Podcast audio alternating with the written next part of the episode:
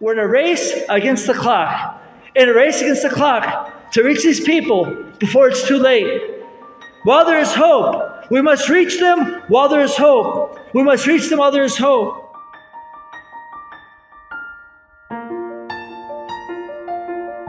Uh, this is Pastor Robert Wilson here in Guadalajara, Mexico. And it's such a blessing just to be able to share my heart with you a little bit tonight.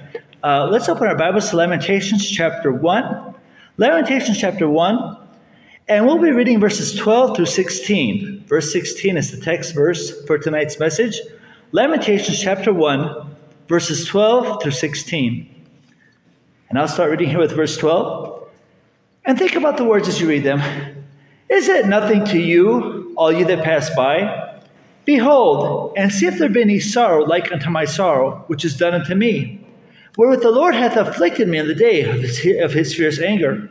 From above he hath sent fire into my bones, and it prevailed against them. He hath spread a net for my feet, he hath turned me back, he hath made me desolate and faint all the day. The yoke of my transgressions is bound by his hand, they are wreathed and come up upon my neck. He hath made my strength to fall, the Lord hath delivered me into their hands, from whom I am not able to rise up. The Lord hath trodden under foot all my mighty men in the midst of me. He hath called an assembly against me to crush my young men. Lord hath trodden the virgin, the daughter of Judah, as in a winepress. And verse 16 is the text.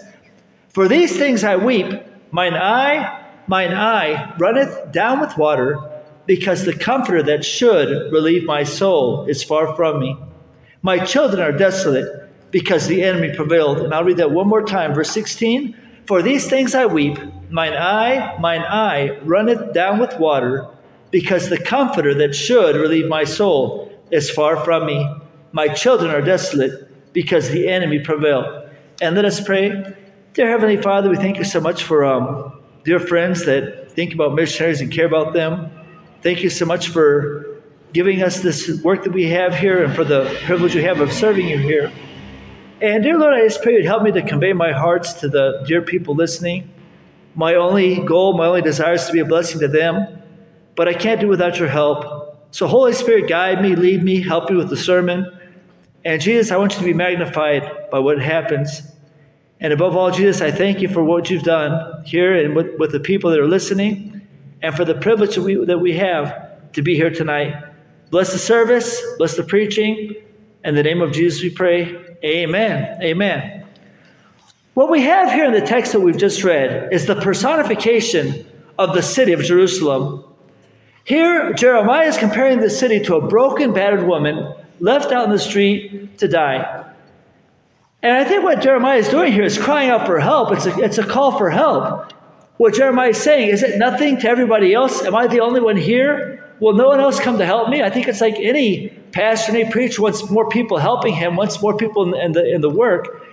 And what he's doing is he's personifying the city of Jerusalem. And Jerusalem is crying out like a woman that's been hurt, that's been battered, that's, that's dying, that needs help.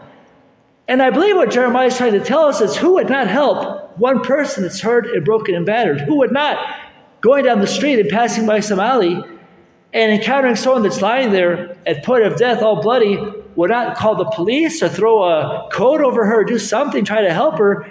And what Jeremiah is saying, just like we'd help just one person, shouldn't we help an entire city that's hurting?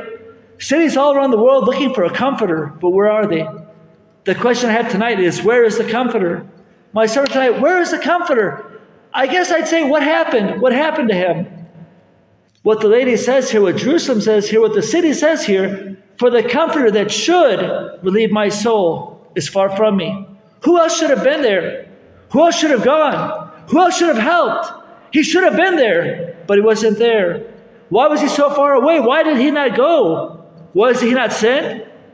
He should have gone, the Bible says. He should be there. He should be, be there. I'm wondering tonight how many neighborhoods, how many countries, how many cities have to suffer for the lack of the Comforter because the Comforter didn't go. Maybe he refused, or maybe uh, no one sent him. How shall they preach except they be sent? Well, God heard the cry of the city. God heard the cry, and God called Jeremiah to answer the cry, the weak, weeping prophet. Just like God has heard the cries of the people here and the city we were at, the city of Guadalajara, and God has called us to answer the cry, and we, we've answered the cry. When I was a 17 year old boy, one night God called me to the mission field during my personal devotions. I was just on my knees praying by my bed, and God spoke to my heart to be a missionary to Mexico. And I immediately surrendered to go to the mission field. I went to Bible college and met my wife. We both graduated. And now we've been serving here in Guadalajara for almost 19 years. 19 years in the city of Guadalajara. We'll, we'll finish 19 years this February here in the city. And uh, the reason I came here is we started out working with an established missionary in Monterrey. When we first came to Mexico, I knew God had called me to Mexico, but I didn't know where. I was working with an established missionary for two years in Monterrey, Pastor Tommy Ashcraft. And uh, then I asked him, Brother Ashcraft, um, I believe God wants me to start my own church. Would you have any idea where we can go? And Brother Ashcraft just said, Well, there's no wrong place you can go, there's needs everywhere. But he suggested uh, some cities, and, and we started traveling. My wife and I went to different cities. And uh, when we came to Guadalajara, God just, just spoke my heart. God spoke to me. This is it. Uh, this, this is the city uh, here in Guadalajara. We just saw the, the need, the great need, and all the people, the people just you know living like sardines and just millions of people. And uh, God spoke to our heart to come here to Guadalajara. So we've been here now for all these years preaching. Uh, we started our church. Uh, we have another church now we started up in the mountains, and two of our men have started other churches. But uh, God heard the cries, and God's called us to answer the cry. God's called us to answer the cry. God hears the cries of, of wounded, weeping people. God hears the cries of a sin sick world. And God calls somebody to go and answer that cry. God answer, answer that cry. Let's go to, to the book of Genesis, chapter 18. God heard the cries of Sodom and Gomorrah. And it appears to me like God wanted someone to do something about it, but nothing was done. Genesis chapter 18, we'll read verses 20 and 21. Have God heard the cries of Sodom and Gomorrah? Genesis 18, verses 20 and 21. Verse 20, and the Lord said, Because the cry of Sodom and Gomorrah is great, and because their sin is very grievous, I will go down now. Because the cry is great. God heard the cries of the suffering people in, in, in Sodom and Gomorrah. I can imagine the children suffering and how the great heart of God must have broke for the children, innocent children that, that were just um, uh, there being that, they were being uh, tortured and, and, and abused. The children, the Bible said the city was so bad that when the angels came to Lot's house, that the great and the small went to, to batter on the door, to batter on the door but children abused and, and imagine the women, how the, the women must have been treated and all the suffering. And God wanted something to be done. Uh, God did not want to destroy the cities of Sodom and Gomorrah. But it appears that someone was supposed to do something and nothing was done. Let's look at verse 21. I will go down now and see whether they have done altogether according to the cry of it. God said, Let's see if they did their job. I want to see if something was done. Let's see what they have done. I believe God was talking about someone that was supposed to do a work in Sodom and Gomorrah. Who was supposed to save uh, those cities? Maybe it was Lot. Now, I know what you're thinking. No, Lot went there with ulterior motives. Lot went there because he had a taste for sin in the world. But the reason he was there is not, is not the subject. What it is, is what he should have done. Maybe we all go somewhere for ulterior motive, but once we're there, God wants us to do a work there. God wants us to, to, to work. Maybe someone goes to a city uh, looking to, to advance economically. But then once they get, they get there, there should be, there should be a soul winning, should be trying to reach people. The Bible says that Lot was saved in 2 Peter chapter 2, verse 7. It talks about Lot and delivered just Lot. That means he was saved. Vexed with the filthy conversation of the wicked. Vexed with the filthy conversation of the wicked, their wicked lifestyle. For that righteous man dwelling among them in seeing and hearing vexed his righteous soul from day to day with unlawful deeds. It says Lot was bothered by the sin of the city, but Lot didn't do anything. Brethren, it's one thing to be vexed, to be bothered by the sin that surrounds you. It's another thing to do something about it. Do something about it. And we all have the call to make a difference. It's not enough to just complain about it. You have to do something. You have to go out and soul win and reach people and preach and try to reach the people in your neighborhood. The way the children suffer nowadays is just is incredible how the devil has just cast a net for the children. The devil's cast a net for the children. Uh, one of our dear ladies um, was talking to me about the children's textbooks. The textbooks here and in the grade school, grade school textbooks, things that it shows that just you can't even mention in mixed company, things that are showed. and the textbooks for the, for the grade school children. And the devil's after the children. The devil's after them. And of course, uh, we as good, godly families, good, God fearing people, we protect our children. But what about those out there? What about the ones uh, beyond the doors of the church? Who will help with the children? Who will help, help them to know better? Who will reach the families? Where's the comforter? What happened? Where's the comfort tonight? Who is the comfort that should be there? Who is the person that should be helping them? It says, The comfort that should relieve my soul is far from me. Going back to the stories of Sodom and Gomorrah, it says in verse 21 I will go down now and see whether they have done altogether according to the it which is coming to me, and if not, I will know. God knows if we did what we are supposed to do. I wonder who listening tonight, God's calling you to go to some city, some county, some country, some area to preach or to reach people, or maybe a bus route. And God said, let's see if they've done what they're supposed to do. Let's see if they did what they're supposed to do. The Bible talks about the great white throne judgment. The great white throne judgment where the people will look at us and say, Why didn't you tell us? Why didn't you reach us? Imagine that whole city you're supposed to reach. Look at you one day and saying, Why didn't you go? And the Bible says their blood will be on your hands. Where's the comforter tonight? Where is he? What happened? The comforter that should relieve my soul is far from me may not be said of the person you're supposed to reach. As pastors talk about divine appointments, Ephesians 2 8 9, for by grace are you saved through faith, and that not of yourselves is a gift of God, not of works, lest any man should boast. But verse 10, for we, we are his workmanship, created in Christ Jesus unto good works, unto good works, that, we're, that he hath before that we should walk in them. God has good works lined up for us. God has a job for us to do. And God have mercy if we don't do that job. If we do not do that job that God has called us to do, the Bible says here that, that they did not do their job in Sodom and Gomorrah. Who was it supposed to be? Maybe, maybe Lot. The Bible says Lot was bothered, but Lot, if you'd have just saved your family, if you'd just gone after your own family, you could have saved the city, 10 righteous people. Uh, maybe a couple other people. Maybe some of your family wouldn't listen. You just get some other people. Maybe God was counting on Abraham. Wasn't it Abraham that just a couple chapter, chapters earlier, saved the kings of Sodom and Gomorrah from destruction, maybe they would have listened to him.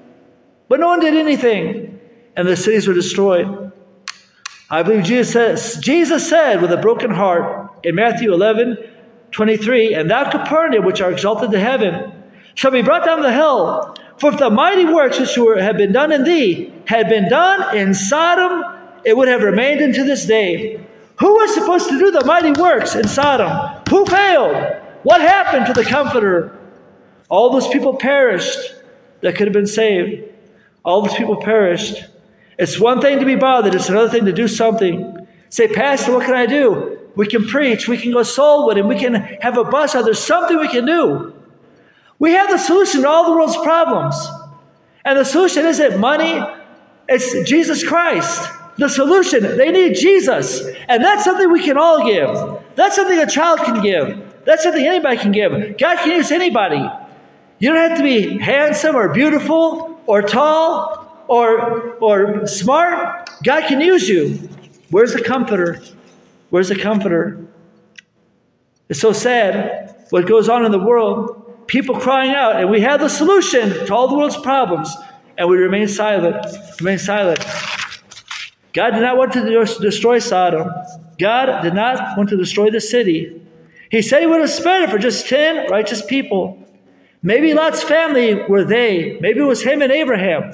Were the they that God was talking about in Genesis 18:21 that could have saved the city. The great heart of God is moved by the cries of the afflicted. Then he sends a comforter. He sends someone to answer the cry he, he answers the cries of the world by sending a pastor or a missionary or a soul winner or a bus worker. God hears the cries. 1 Samuel 5, verse 12. The Bible says, And the men that died not were smitten with the emerods, and the cry of the city went up to heaven. Here it's talking about the pagan Philistines.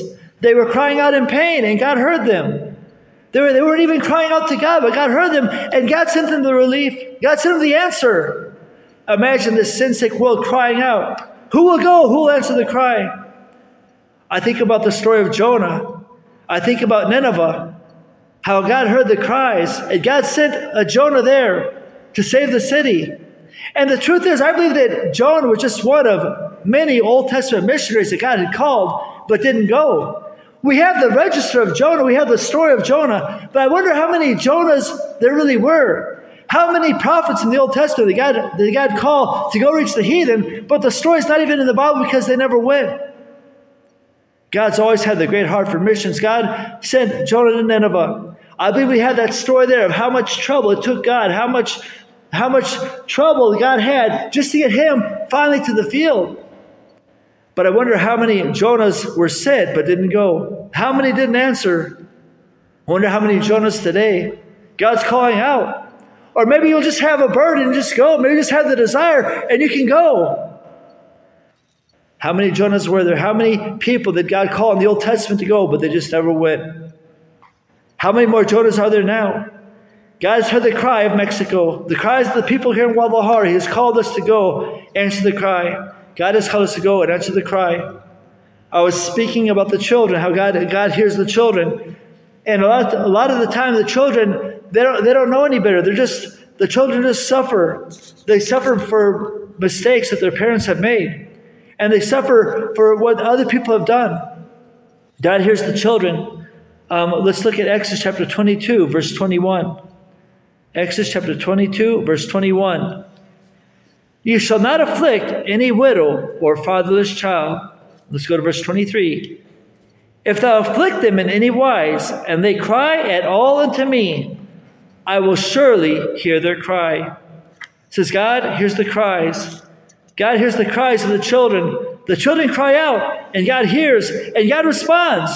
God responds. The children, you know, children suffer too. How many children uh, suffer from emotional, uh, emotional, um, emotional abuse, or suffer from physical abuse? Who will reach them? Who will go after them? It was a beautiful thing this this last Sunday. Uh, one of our one of our men uh, on his bus route, uh, Brother Jonathan, went out and uh, with an 18 passenger Chevy Express van and came back to church, came back to church with 45 people in the van, 45 people. Of course, most of them were small children.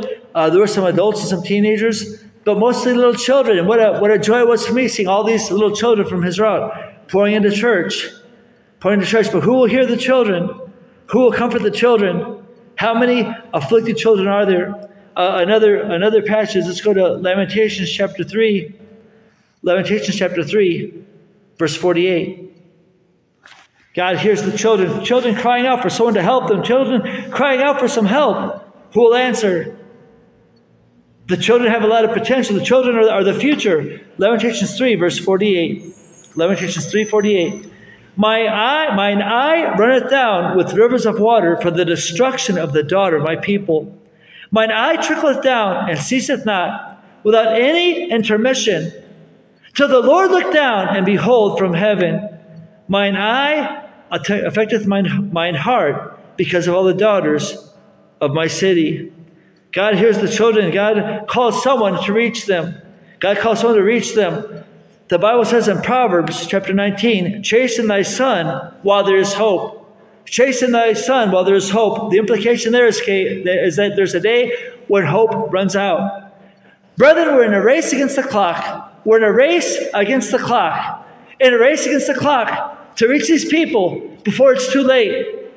While there is hope, we must reach them while there is hope. We must reach them while there is hope.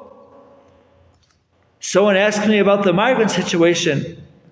So many, so many uh, foreigners, so many people from these Latin American countries uh, crossing the borders, going into the United States, going into Canada.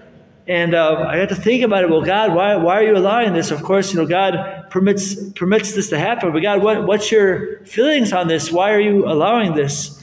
Why are you allowing this to, to happen in um, in these countries in America and Canada? And I believe I might know one of the reasons. If we go to the Old Testament, Genesis chapter Genesis chapter 4, verse 6. Genesis chapter 4, verse 6. Here we have the story of Cain. When Cain's sacrifice was refused because God wanted a blood sacrifice, And Cain uh, did not obey. Uh, Cain did not offer a blood sacrifice, and God gave Cain a second chance. Uh, God said, Well, Cain, uh, you know, I'll give you another chance. It's here, uh, verse 6. Genesis 4 6. And the Lord said unto Cain, Why art thou wroth? And why is thy countenance fallen? If thou doest well, shalt thou not be accepted? And if thou doest not well, sin lieth at the, at the door. And the word sin there is a sin offering or a lamb that was crouching at the door. And unto thee shall be his desire, and thou shalt rule over him. And what God said, Cain, look, maybe you don't want to have to go to your brother and ask for a lamb for him. You don't want to ask him to give you one. You don't have to pay him for one. Maybe you don't want to go look for a lamb. So, Cain, I'll just take away all the barriers. All you have to do is open your door, and there's a lamb right there, ready to jump into your arms. Ready to jump into your arms. There's a lamb right there. I believe what's going on with the, the migrant situation that uh, for so many years, God has been calling his people to be missionaries to foreign lands. And God calling his people, Canadians and, and Americans, to go to foreign lands to preach. And for different reasons, maybe they want to have to deal with the narcos or deal with the, the kidnappers or deal with the, the problems of a, of a foreign country. So I believe God said, okay, well, I want to reach these people, so here's what I'll do. If you don't go to the mission field, I'll bring the mission field to you. Just open your back door, and there's the mission field right there. There's the mission field, your back door. I believe God's bringing these people into these countries to be saved. Will they have a chance to hear the gospel? Where they can be saved. I believe God wants to start a lot of great Spanish churches. When you think about it, a lot of the barriers have been eliminated. Of course, here in Mexico, when we reach a new family, um, they have to leave their church and they have to come to our church, and many times they're leaving their family, and their family will be telling them, Well, why are you going to the American church, the church of the American pastor? Why don't you stay with us? Why are you going with them? And they have to disgrace their family to come here to another church. But these migrants that are moving in, they've already left their church. They've already left their families. They're people that are just ripe for the picking. It's a white harvest field, a white harvest field, just waiting to be, to be uh, recovered by somebody. And maybe what God wants to do is start these great Spanish churches, and that way the Americans, the Canadians say, hey, well, look what's going on with the Spanish people. Let's, let's, let's do this too. I just know that God wants to reach them. God wants to reach the world, and God's doing all He can to open our eyes to have a world vision, a vision for the world, a vision for the world. God hears the cries, and God calls somebody. Who will go? Where is the comforter tonight? The comforter, the one that will reach the people. God has a heart for the whole world, God wants to reach the world. God calls people to go, and they need to be sent. I'd like to, to share a story. I'd like to share a metaphor that you've probably heard before that it can explain the situation of the missionaries. The missionaries. Many times, the church is compared to a spiritual hospital. We'll say that the church is a spiritual hospital. The church is not a museum. The church is not a museum where everybody gets together to see who's the most holy, the most polished. It's not where we all get together to see who's the, the, the, the, the most beautiful one of all. No, the church is a hospital. Uh, the vans that we send out are, are ambulances. And the people come to be treated uh, emotionally and spiritually here in the church. And that's what the church is. But I have to say, in the case of our hospital, our hospital, they were severely overrun and understaffed. Our hospital is severely overrun and understaffed. And me, as the, the head doctor here, and my wife, I guess you could say, head nurse, imagine we have to leave. Imagine how the hospital feels when the doctor says, I have to go. Look, I have to raise more supplies. I, I can't stay. Imagine how the patients, no, doctor, you, you can't leave us. Doctor, don't go. But that's what it's like when the missionary has to leave his field. When the missionary has to go and leave, leave the, the hospital in the hands of people that are not qualified. That's why the missionaries stay. That's why we stay. We have to tend on the people. The spiritual hospital where the Lord has placed us, a place where God has put us to reach these people. And that's why the spiritual hospital has to be reached, has to be helped. The spiritual hospital where God has placed us here in Guadalajara, Mexico. People that God has put us here to reach. I'm going to go to one more text Isaiah chapter 54. Isaiah 54.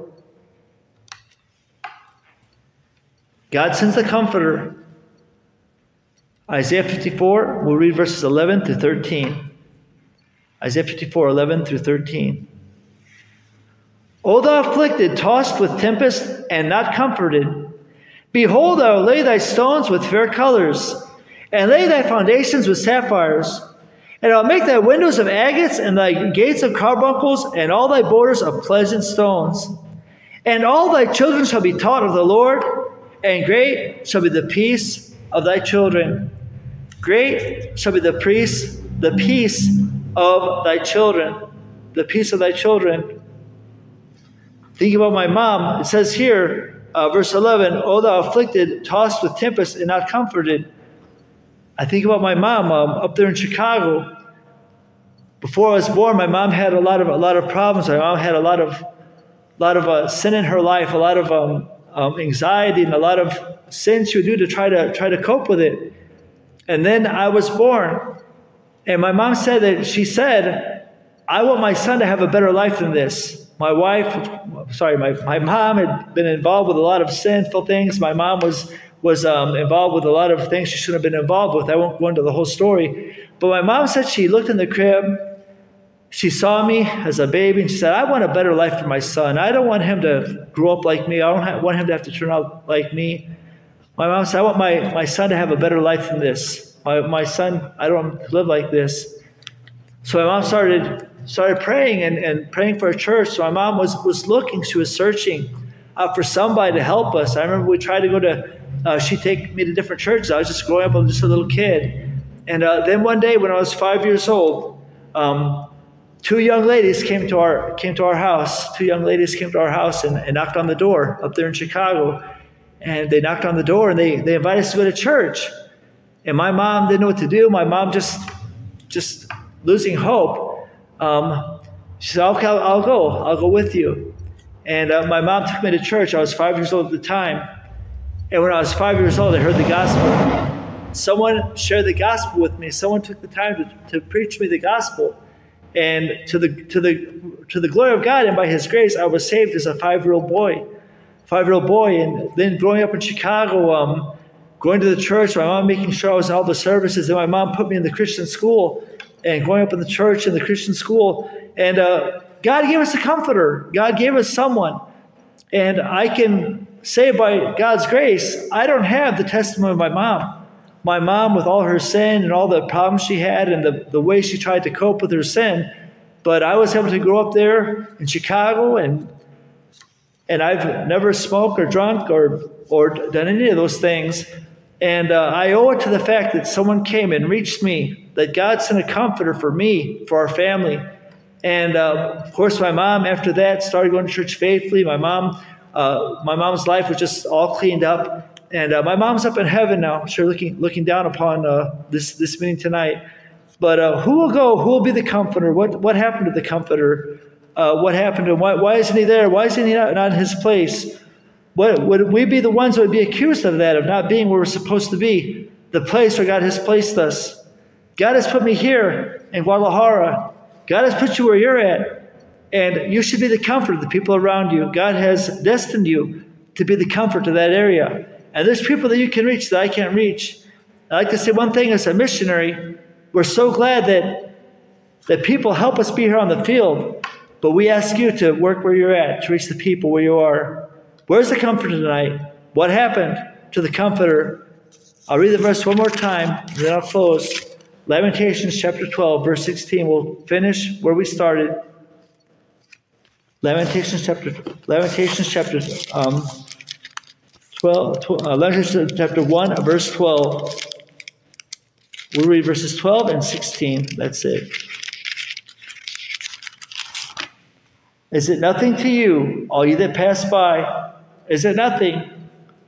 People suffering, is it nothing? People crying out, is it nothing? Is it nothing to you, all you that pass by? Behold and see if there's any sorrow, like unto my sorrow, which is done unto me. With the Lord hath afflicted me in the day of his fierce anger. And then verse 16. And this is the city crying out, For these things I weep. Mine eye, mine eye runneth down with water, because the comforter that should relieve my soul is far from me. My children are desolate, because the enemy prevailed. And we have to reach them before the enemy prevails before the children are destroyed, and we can by God's grace. Let's pray. Dear Heavenly Father, thank you so much for this reunion. Thank you so much for giving me the opportunity to preach to these dear people.